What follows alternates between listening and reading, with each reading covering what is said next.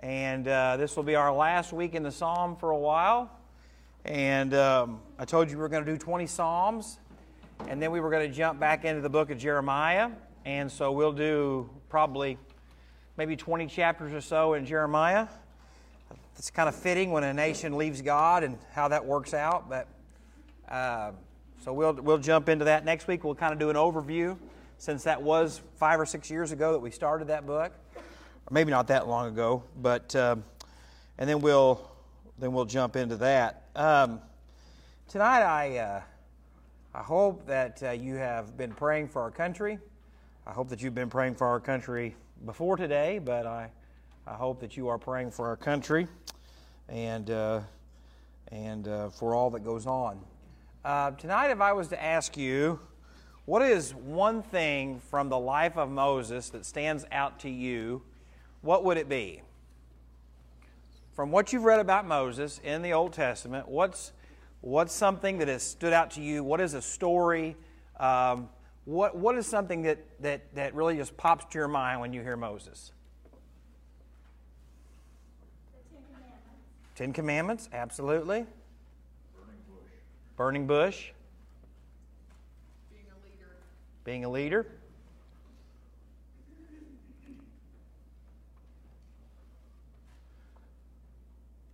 Don't make me call on you by name. That's always so awkward. Temper. I can't I can't hear on this side. Don't pick on the disabled, all right? That's a crime, I think now. Huh? Parting the sea. Okay. Yeah. I couldn't. Yeah. Yeah. Parting the sea. Absolutely. Sorry about that. You should have sent it in a Bitmoji to me. I could have got it. But yeah. speak to the rock, don't strike the rock. That, that seems pretty insignificant to us. Yeah. Yeah. I'm literally. The bronze serpent. Mm-hmm. Yep.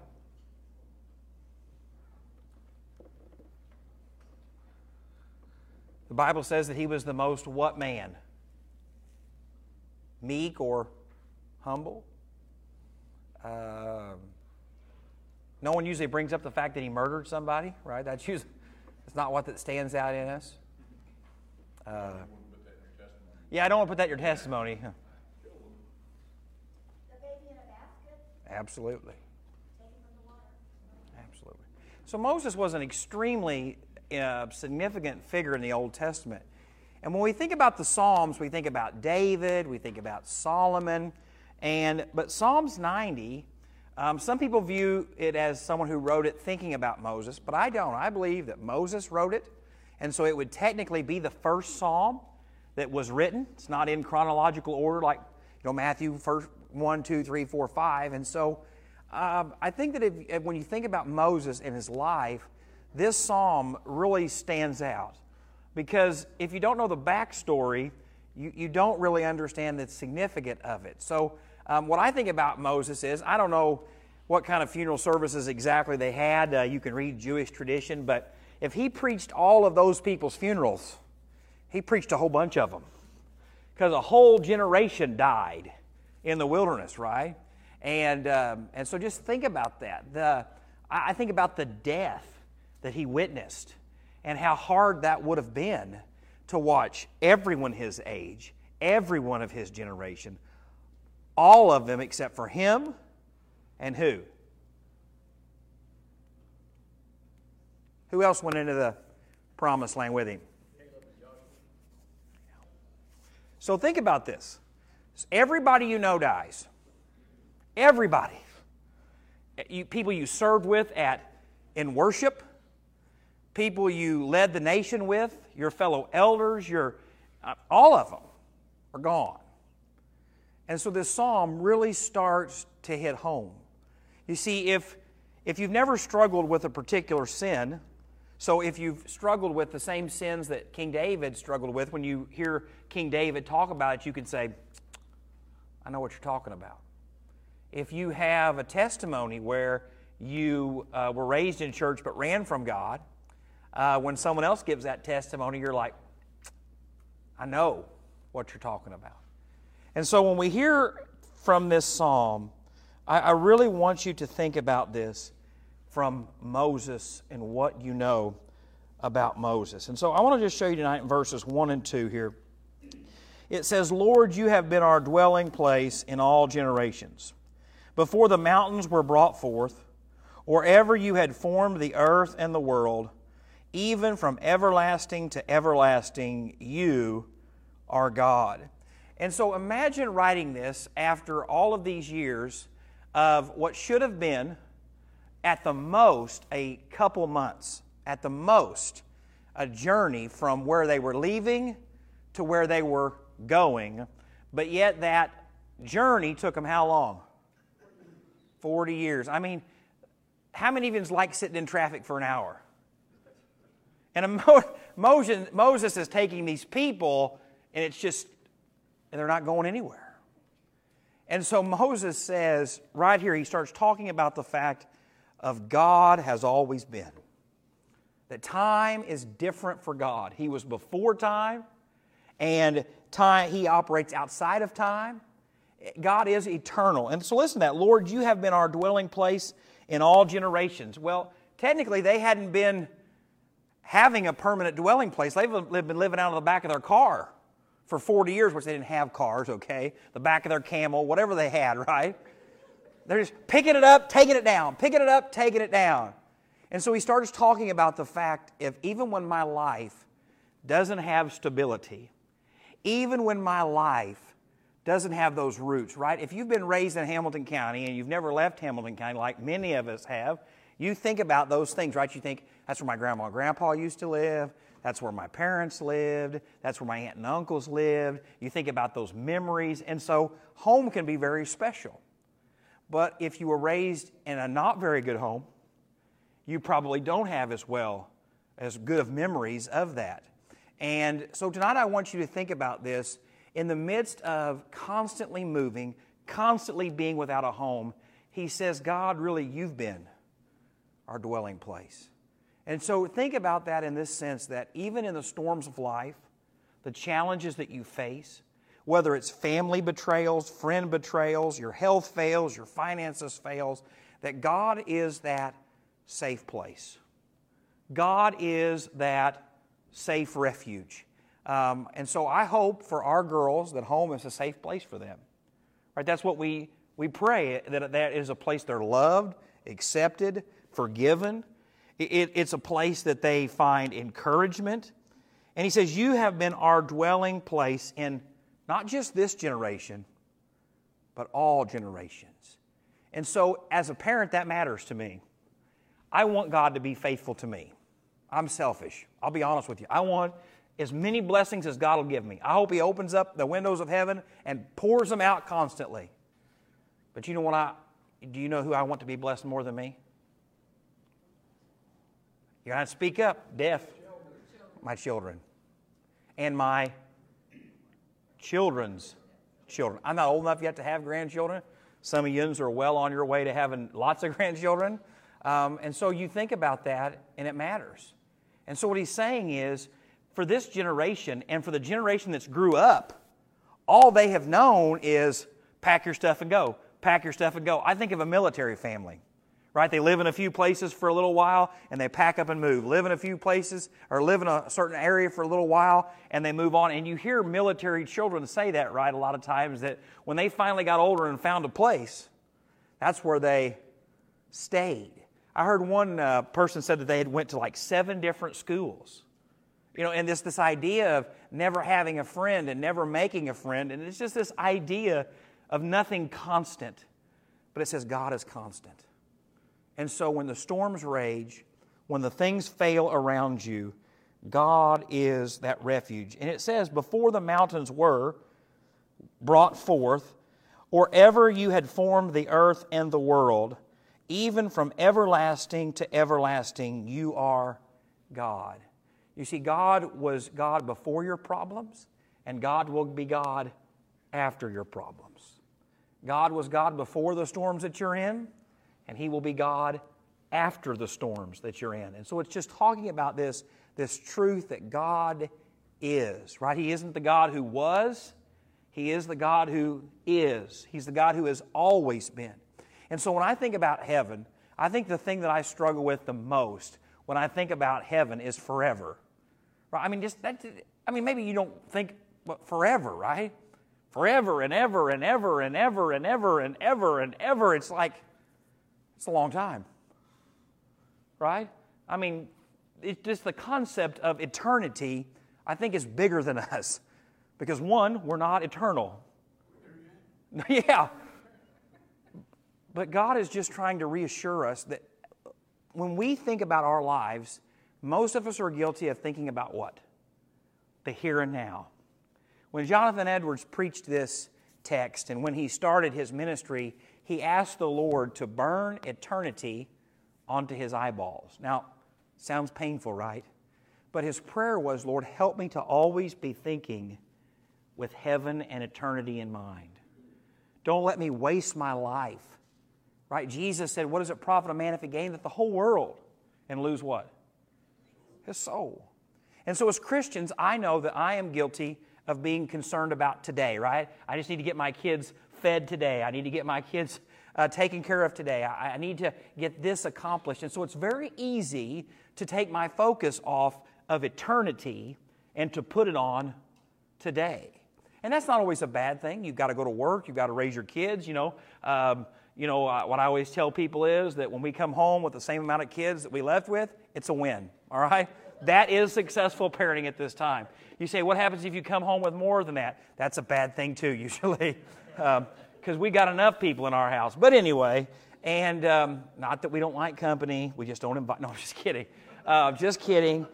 But, but uh, tonight I would be, I would be very, very uh, open with you tonight and say I would think it's something we all struggle with right? The living in the here and now, making decisions based on here and now, when truly I'm raising my children not for the here and now, but I'm raising my children for eternity.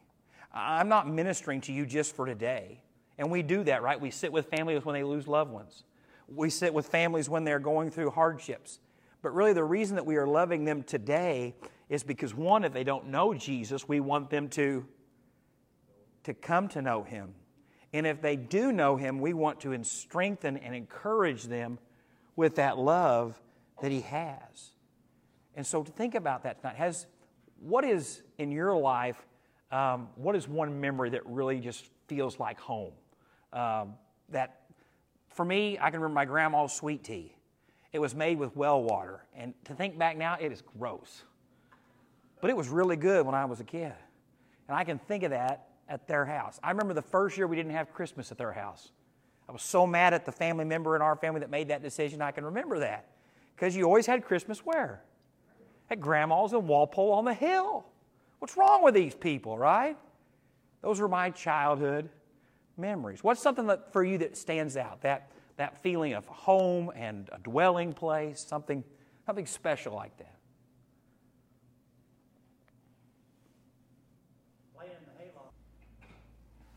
So let's just let's just move on because I, I, I, think that it just you understand why Moses is really referencing that because literally he's traveled with the same people. They've all died, and he's still not where they were supposed to be. It goes on here and it talks about how God is in control. You turn man to destruction and say, Return, O children of men. For a thousand years in your sight are like yesterday when it is past, and like a watch in the night. You carry them away like a flood. They are like a sheep in the morning. They are like grass that grows up. In the morning it flourishes, flourishes, and grows up, and in the evening it is cut down and withers. So he talks about the he talks about the home and the dwelling and the eternalness of God, but then he talks about the frailty of man. He talks about the simple fact that to God, we've heard this, right? A day is like a thousand years, but he even goes on and shortens it even more and says, like a night watch. And a night watch would have been three or four hours, right? And so all we know for sure is that time is different with God than it is here. And so if you think about that, when the Lord said he was coming back soon, And if you continue to view it in this capacity, not even if it's specific, time operates different here than it does in heaven. But he says God is the one who starts our life, but he also is the one that returns us to the grave, right? That God allows us to be born, but he also allows us to, to die. And he just talks about this, and he talks about the fact that man is so helpless. And when you think about a flood, what I think about is those, those the footage from the news about the waves and the, the houses and the buildings just being taken away, or the cars that are in the street and they're just swept away, or, or boats that end up in places that boats, boats aren't supposed to be, right? But if you saw a picture of a person being hit by floodwaters, you don't see them anymore, do you? Right? The, the water takes them and they're gone. And I think that's one of the most tragic things sometimes. You'll, you'll see that, right? That a person falls overboard in the ocean and they, they, they can't find them. But it's especially worst in a storm. And what God says is, we're helpless. Moses says, we're out here in the desert, we're dying, a whole generation's dying, and, and there's nothing we can do about it. There is nothing we can do about it. And so tonight, I really want you to think about that that death is something that you and I cannot stop. It comes for all of us. And uh, I heard uh, a, a Christian artist interviewing another one, and he said, When death comes for you, like it has for so many of our other friends, what do you want them to say about you? And um, he said, I want them to say that I was redeemed. I was redeemed. You see, if the rapture doesn't happen, you are all going to have a funeral that you don't know about. I say that you don't know about it because you're going to be there, not here. And the question is, what will they say about you? What will the service look like? Will it be a service that honors God, that is a testimony to your life? Or will it be a moment where the pastor is asking anybody and everybody that has ever met you, was there ever a time at vacation Bible school? Or did they run over their toe and cry out to the Lord? Uh, was there something, sometime? I preach a lot of funerals, and I've sit along a lot, across a lot of families that have said their life, their testimony was the real deal. And I've sit across from a lot of people who had to honestly say, I just don't know. I don't want that for my kids when I leave this world. I want them to know that they know that they know that dad was right with the Lord. And that absent from the body is. Now, I hope we all go flying, all right? That's what I hope happens. I hope the rapture happens right now. You say, what about them lost people? I love them, but I'm ready to go. I'm ready to go. And so I really want you to think about that because he even goes on and says, they're like sleep. In the morning, they are like grass which grows up. In the morning, it flourishes and grows up. And in the evening, it is cut down and withers. And so we see the seasons of life, right? We see the seasons of a plant. We see the seasons of a crop, right? It's planted, it grows. If it doesn't get enough water, it dies. But even if it grows to fruition, there's never been a time when you've had a good crop and you've said, Brad, I think I'll just leave it. I don't think I'll harvest it. It looks so pretty out there. I think it's, I'll just leave it. I'll just let it sit all winter and ruin. That's good farming, isn't it, Kent? No, right? It's going to die no matter what. And as a believer, you need to know something. Your life is going to come to an end. The question is will you be productive with what time God gives you? Will I be productive with the time that God gives me. Um, what are your thoughts? It, it, does, do you think your view of life has changed as you've gotten older? I think when you're younger, you think, I got lots of time, right? I'll never be fat and bald like them other people. And now that I'm at that age, I'm thinking, I'm fat and bald, you know? I remember when I started working at Walgreens, I was 22 years old, and those guys that were 30, man, they were old. We used to make fun of them for being old. Them guys that were 40 were ancient. And there was a few guys that were getting close to retirement. And what would we call them? Hello, Methuselah, right? That's, you know, It's just that's how you treat people, I think, when you work that way, or that's how I always have. But now that I'm getting older, it's changed, right? There are people my age that have got cancer. There are people that are my age that have passed away. There, there are people my age that have dramatic events in their life with her children and grandchildren. And so it starts to cause you to remember and to realize that tomorrow is not what? It's not a promise, it's not a guarantee. How do you think it has affected your life as you have gotten older? I've worked in hospitals for thirty years now, and I've always worked around Catholic.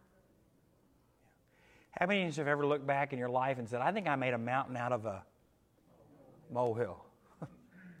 yeah, I think we all have. All of us look back and think, oh, that was not a big deal, right? That shouldn't have been a big deal. Sometimes we invest our money in things, right? We buy things and then two years later we look back, or 10 years later we look back and be like, that wasn't a very good, you know. And so I just really want you to think about that tonight in your life, and, and the eternity is what we should be focused on. Now, that doesn't mean you need to be so heavenly minded that you're earthly worthless, okay? That's not what the Bible teaches. But you should be so focused on eternity that it affects how you live here. My children, where are they going to spend eternity? My nieces and nephews, where are they going to spend eternity? My mom, my dad, my sisters, my brothers, the people I work with, where are they going to spend eternity? Because death's going to come for them too. You see, death is not something that is to be feared as a Christian. The Bible talks about it, it's like sleep. You, you, you go to sleep here and you wake up there. There's not an in between, there's not a holding pattern, there's not a waiting time. Absent from the body, present with the Lord. I have been in the room with a lot of people that they've passed away, and there's a difference. There is a difference, and I know Keith can attest to this working in healthcare. There is a difference when a believer takes their last breath and when someone that doesn't.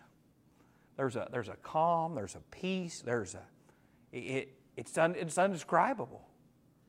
Now, I don't know if that's the case all the time. I'm just telling you that those people I know and I can think of that it's different. Why? Because there's confidence. There's confidence not in the fact that I was a Baptist, which I think Baptists are right, by the way. But it's not, I'm not confident. I'm not going to heaven because I'm a Baptist. Trust me, I know enough Baptists that think they're going that probably aren't, right? It's not, it's not even because I'm a pastor. I don't have nothing to do when I get there when it comes to preaching, probably. Who's going to want to listen to me if Jesus is there, right? I'll be mopping up somewhere or something, hopefully. It's what Jan used to tell me all the time. She said, There are lots of singing in heaven. Lots of singing in heaven. But I ain't going to want nobody listen to some old worn out Baptist preacher when Jesus is there. She's right. So I'll probably end up mopping or something. Who knows what the task will be. But I want you to think about this. I really want you to think about this tonight because I think that we are living in a culture, in a world, that it's all about the now. Everything's about now. Now. What do we do now? How do we make our life longer here? When truly, that's exactly the backwards approach from what God's Word says. He goes on in verses 7 through 12. And just think about Moses writing this now. It's the significance of who writes this. For we have been consumed by your anger, and by your wrath we are terrified. You have set our iniquities before you, our secret sins in the light of your countenance. For all our days have passed away in your wrath. We finish our years like a sigh, and the days of our lives are 70 years, and if by reason of strength they are 80 years. Yet their boast is only labor and sorrow, for it is soon cut off, and we fly away. Who knows the power of your anger? For as the fear, for as the fear of you, so is your wrath. So teach us to number our days, that we may gain a heart of wisdom. You see, he starts out by talking about the simple fact that there is an aspect of God that is the wrath of God, the judgment of God. And, and we don't talk about that. No one wants to talk about that. No one wants to talk about the fact that God punishes sin. No one wants to talk about the fact there are consequences for sin. Th- that's not something we want to talk about. We, we want to gloss over it. But he starts out right here. Moses says, You know how I know that the wrath of God is real? I'm going in circles in the desert and people's dropping like flies. I am watching firsthand the consequences of sin. And Moses would know. Moses is watching, and with every death, he's remembering. We wouldn't go in, and here we are. We wouldn't obey God, and here we are. And you say, Jake, that's a pretty uh, overwhelming thought, but truly that's the same case today. When you go to a funeral, the reason that person died was because of sin. The Bible says in the book of Genesis that, right, when we sinned, it brought what? Death. That is why I personally believe that there is no way possible for death to happen before the garden. I don't believe there's animal death. I don't believe there was people death. Sometimes you'll hear that God created everything and he didn't like it, so he started over, and then sin brought, you can't get it any other way. Because Christ's death brought what? Life. And so it's been made right. And I hear this more probably than any question I get asked as a pastor. Why did God take my loved one? There are people that hate God because of that. Why did my child die? Why did my nephew die? Why? And, I, and I, that's a hard question, I'll be honest with you. But really, the reason that any death happens is because of sin. He kept his word. He kept his word.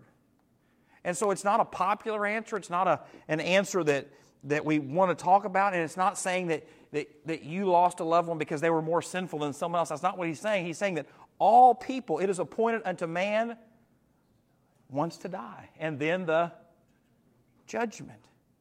You see, sin has consequences. Sin has consequences. And, but look what he says there in verse 8.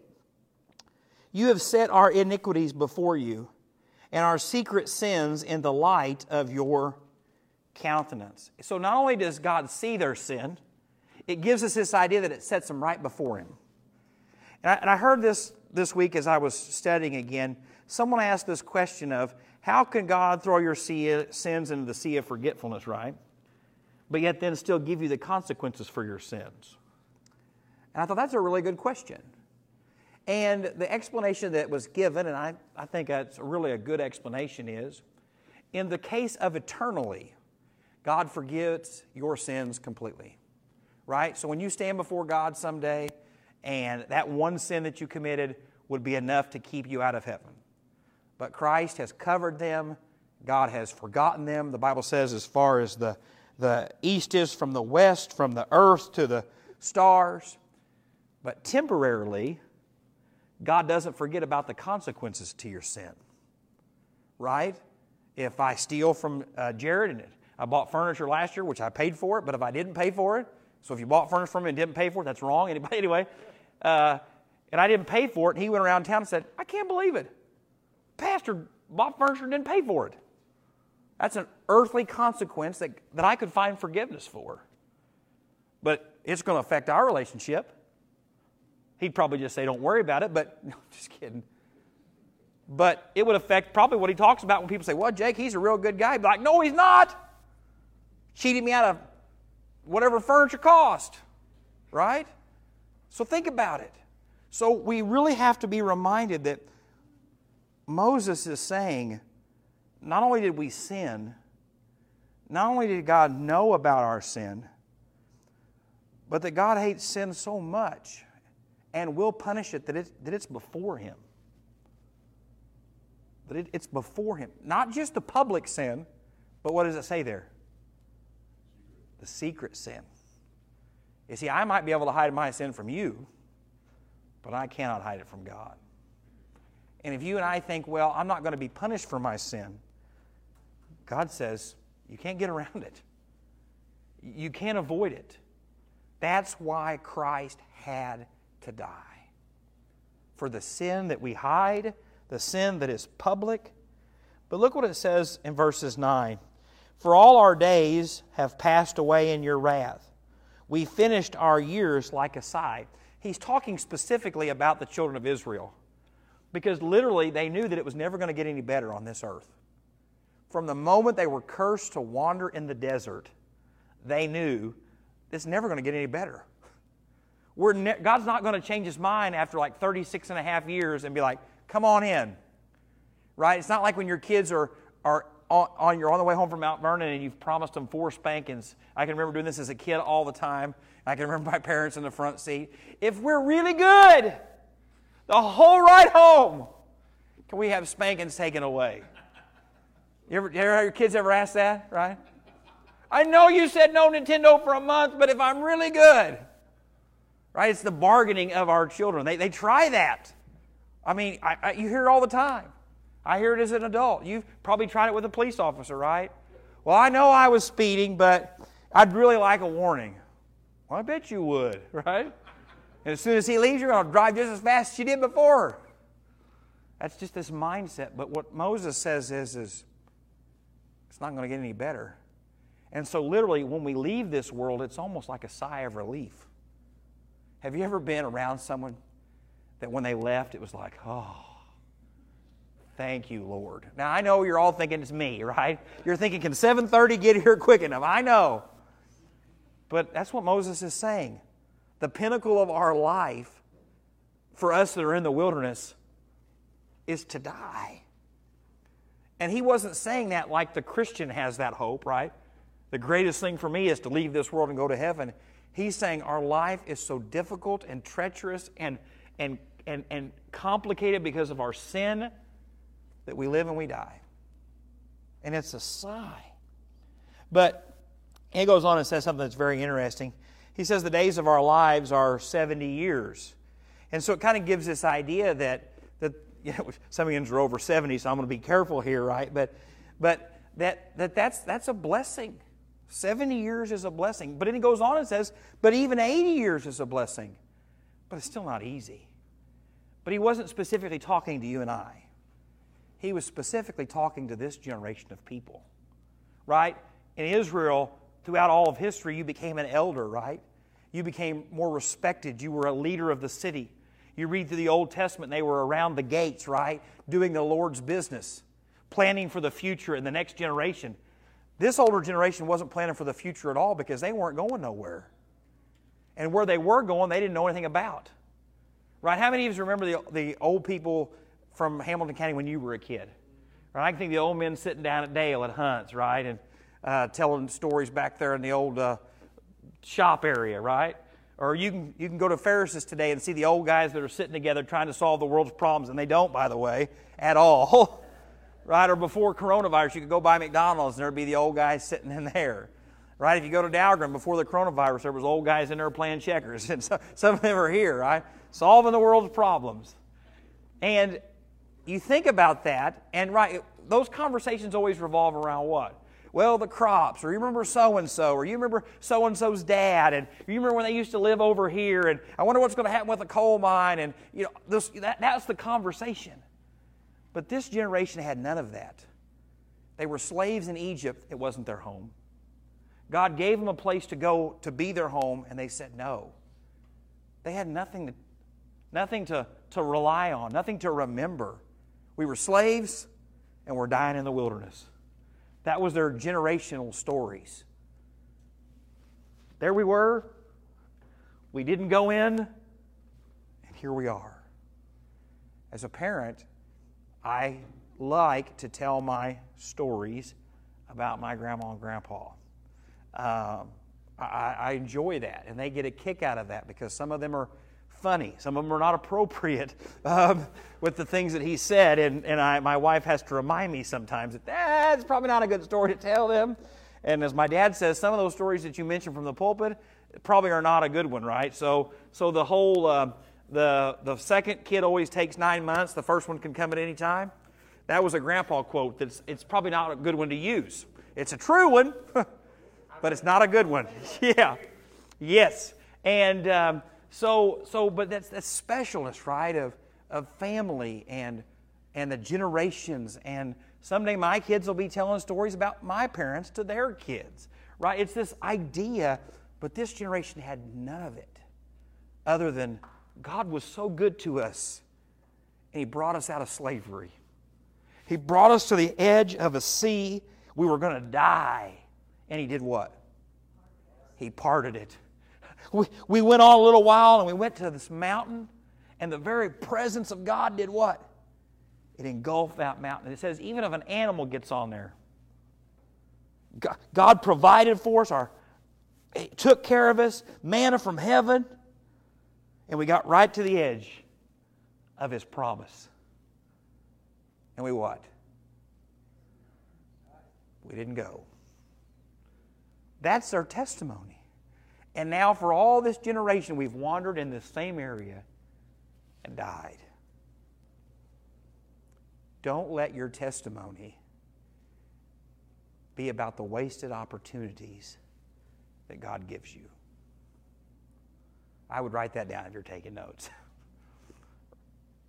Think about that. What is your legacy going to be to your children? Are you and your wife going to be the generation that changes everything for your family? That says, hey, I wasn't raised in a Christian home. I wasn't taught to love my wife and to, to do business honorably, but I'm going to show my kids this is what it looks like. My, and uh, we were talking about the song by George Younce last week about um, uh, He Don't Live Here Anymore. And it's one of my favorite songs, too. And if you've ever heard that old gospel song, you, you know it. And right, it's it, the story behind the song is when the child was little, the dad was not a Christian. And so he saw him drinking and beating and all these things, right? And after he's saved, and I'm not going to sing it because that's a voice that can hardly be replicated, they go back to that house and the child's afraid, right? And he's thinking about the memories of his childhood. And he says, You've got a brand new daddy. He don't live here anymore. You see, that can be the legacy of you and your family. To break that generational sin, to, to, to, to right the ship. Or the testimony could be exactly the opposite. I had to get up as a kid and walk myself to church. I, I, had to, I had to scrounge around for food because there's no food in the house. You see, it's, it's our decision to make the most of the opportunities that God has given us. What is something in your life that has that you would say that that's one of those memories, right? Maybe it's your parents didn't raise you in church, but your grandparents took you. Maybe you weren't raised in church, but the church man came and picked you up. What is something like that that really in your life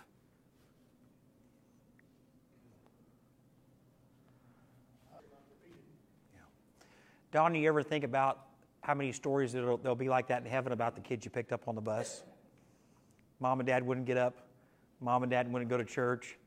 But some rusty old church bus that didn't know if it was going to make it to church or not, right, would stop and pick us up. And I gave my life to Christ. And even though I might have ran for many, many years, right, when God really saves you, He what? Really does.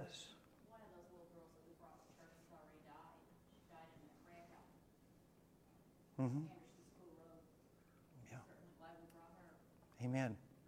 And so we don't know that. We don't know those stories. And, and at Billy Graham, they, they, they sang a song, and I don't like the artist anymore but because of his lifestyle, but, but Ray, Ray Boltz sang a song, and it was really directed to Billy Graham, and it was thank you for giving to the Lord, right? You, you just don't know. You don't know the difference you're going to make in the life of that kid in vacation Bible school, that kid that's in your Sunday school class. You have no idea what that, that act of kindness that you show to that father who doesn't want to come to church, but comes and realizes, you know what? Not everyone that goes to church is a jerk, right? There are enough jerks that go to church that people need a nice example of what's not that. You have no idea the difference that could make in their life and as a parent. And we're going to uh, run to the end really quickly here because there's just, there's just these last few verses. It talks about the wrath of God, but then it talks about the mercy of God. It doesn't end with the wrath of God. Return, O Lord, how long? And have what? Compassion on your servants. O satisfy us early with your mercy, that we may rejoice and be glad all our days. Make us glad according to the days in which you have afflicted us. The years in which we have seen evil, let your work appear to your servants and your glory to their children. And let the beauty of the Lord our God be upon us, and establish the work of our hands for us. Yes, establish the work of our hands. He says, God, have mercy on us, but also have mercy on the next generation. Right? They're not going to have to deal with this consequence. They're going to get to go into the promised land. They're going to get to live the blessings that you wanted for us. And so I want you to hear this as I close. Even in the midst of our difficulties, even in the midst of God punishing us for our sins, God is still God. And the Bible says that all who call upon the name of the Lord shall be. The Bible says if we confess our sins, He is faithful and just to what? To forgive them. And so I might make a mess of my life on a regular basis. I say things, I'm telling you, I say things sometimes and I think, man, that was really good. And there are other days I say things and think, what happened? How can you go from this to that? But God forgives. As a parent, there are days I think, man, I think I've got this figured out. And there are other days I think, I'll just leave them at my parents' for a week and that'll be okay. and I don't mean that to be mean and I would never be abusive to my kids, but some days I feel like just to fail them. I'm not there enough. I, you know, I, I, didn't, I wish I'd have prayed more with them. I wish I'd have read more with them. I wish I would have encouraged them instead of being so harsh with them, right? Man, I wish I wouldn't be so obsessed with the fact that there's 37 piles of dirty laundry downstairs. It's just laundry, right? Don't, don't lose your temper over that stuff. And there's other days I stay up all night and do the laundry. All, I, don't, I don't fold it, okay? But I, I fold the towels. I fold the towels. Stay up all night and do laundry and put it in hampers, right? And I don't carry it upstairs, so it's not, I'm not really bragging much here, okay? But, you know, and I think, you know, she's really going to be pleased. And I can tell. But I'm going to tell a bad story of myself this, and, and then I'm going to close. So last Friday, I was, I was going to, to go to a surgery at 4 a.m. And I was going to be in my office till about midnight. And um, some of you have heard this story, and that's, you just have to get over it. But, uh, and uh, my wife said, There's no reason for you to drive home and get to bed at 1 and then get up at 2 to go over there. So she said, Won't you just go over there and find the cheapest hotel you can, which the cheapest one was at the casino, but I didn't go there, okay? Just on that. I thought about it. Seven bucks made a big difference, but I didn't. Yeah, yeah. There's a sign in the back you can pull in. No, no, I'm just kidding. Like $41 to $48, right? And so I found the second most cheap, scummy hotel to take about a two hour nap. And uh, I got over there and uh, I said, I've got a reservation. It was about a little after one, you know. And, and um, I was going to sleep in my car, but, you know, apparently at freezing, that's not a good idea. In the summer, if you see me sleeping in a parking lot, it's not because Tony and I have had a fight, all right? It's because that's why. Um, and so I said, I've got a reservation. You know, I'm only going to be here about two and a half hours, but I'd like to take a shower, you know. And the person said, You're not on the list. And I'm like, That's what I get for getting a hotel like this, right? You know, don't speak any English. And I, anyway, that's a whole other story. But, uh, you know, so they're like, Sir, can you give us the confirmation number? I'm like, Yes. And they said, Sir, what day is it? I said, It's January the 21st. They said, It's not January the 21st, it's January the 14th. And I went, Oh. So, anyway, Needless to say, I was so cheap in getting that room, I couldn't get a refund. So I called my wife and said, Guess what? Next week, we're going to the classiest hotel in Evansville. We're going to leave the kids with my mom. I asked her if she'd take a day off work. I said, I'm going to take you to Evansville. And she was so happy. And uh, then I told her about the hotel, and she wasn't as happy, but she was, you know. So if we get mugged and I don't come back, you know what happened, right? For 50 bucks, Jake wouldn't take, you know, wouldn't take that loss. But we're going to go, we're going to eat, we're going to spend the night, you know, anyway. But that's the story I've been telling people, and that's the truth. And they're like, boy, I bet that really made her feel like she was special. We're going to go stay in the scummiest, cheapest hotel that's not the casino. Yeah! Don't marry someone like your dad who's a cheapskate. yeah. Good way to get out of that. At least you got away from the kids for the night. Yeah, that's what I thought. She can sleep a whole full eight hours, right? Now, when I went into that room, it looked like someone had been using the air conditioner as an ashtray, but hey, you know, it is what it is. One time at Mattoon, I went into a room like that, and uh, the air the heater didn't work. Snow on the ground. I said, "Sir, can I have another room?" And they said, "No, it's all you know." So they moved me into a room that was in the water damage section, and the room was all black with mold. And, and they said, "That's all we got." I said, "Heat with heat with mold is better than no heat with no mold." So you know, you just you find yourself in some predicaments from time to time, but the intent was there, right? The delivery didn't go over real well. And tonight I really want you to know that that even when you stumble and make mistakes and fall short and it feels like the world's given up on you, your family's given up on you, your friends have given up on you, God says you might be in a mess, but I'm not done with you. And as a pastor, I have to have the Lord remind me of that a lot. Um, a lot. Because I can get focused on my mistakes, the church's failures, the, the, the junk that's going on in this world. And God has to remind me, Jake, I'm still at work. I'm still doing things. And as long as you have breath, you have a purpose. And so remember that.